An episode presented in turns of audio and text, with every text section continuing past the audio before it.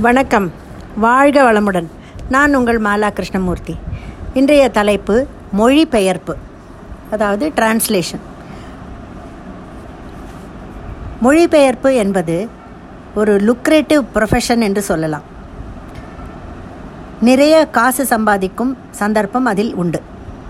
It's a funny profession too if it is mismatched with what is told and what is translated உதாரணமாக சமீபத்தில் டிவியில் காங்கிரஸ் பிரமுகர் ஒத்த ஒருவர் பேசிய பேச்சை மலையாளத்தில் மொழிபெயர்த்தார் இன்னொருவர். பிரமுகர் சொன்ன விஷயமே வேறு அதை மொழிபெயர்த்தவர் சொன்ன விஷயமே வேறு அர்த்தத்தில் போய்விட்டது.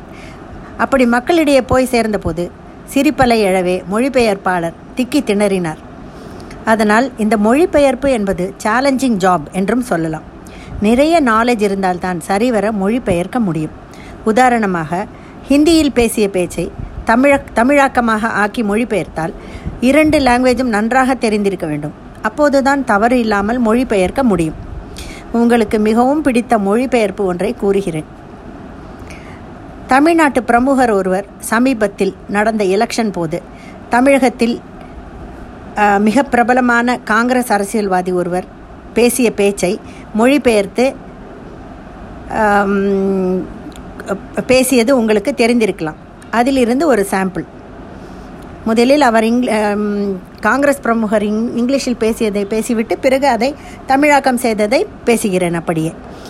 Mister Narendra Modi has handed over the entire insurance sector to his business friends Narendra Modi அவர்கள் தன்னுடைய தொழில் செய்யும் நண்பர்கள் சந்தோஷத்திற்காகவே ஆட்சி செய்து கொண்டிருக்கிறார்.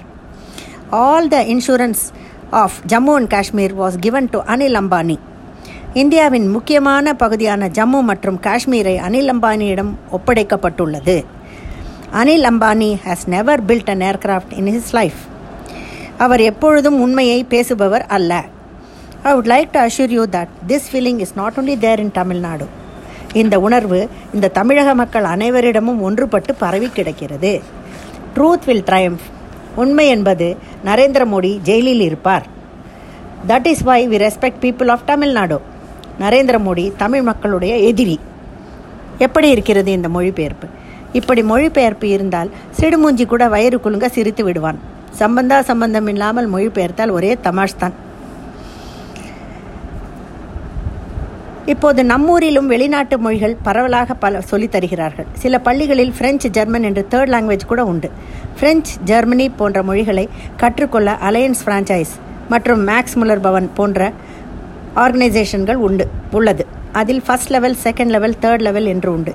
இதை படித்து தேர்ச்சி பெற்றால் மிகவும் நல்லது. சிறந்த மொழிபெயர்ப்பாளருக்கு உலகம் முழுக்க நல்ல வரவேற்பு உள்ளது. தாய்மொழி ஆங்கிலம் தவிர ஏதாவது ஒன்று இரண்டு மொழிகள் தெரிந்திருப்பது மிகவும் அவசியம்.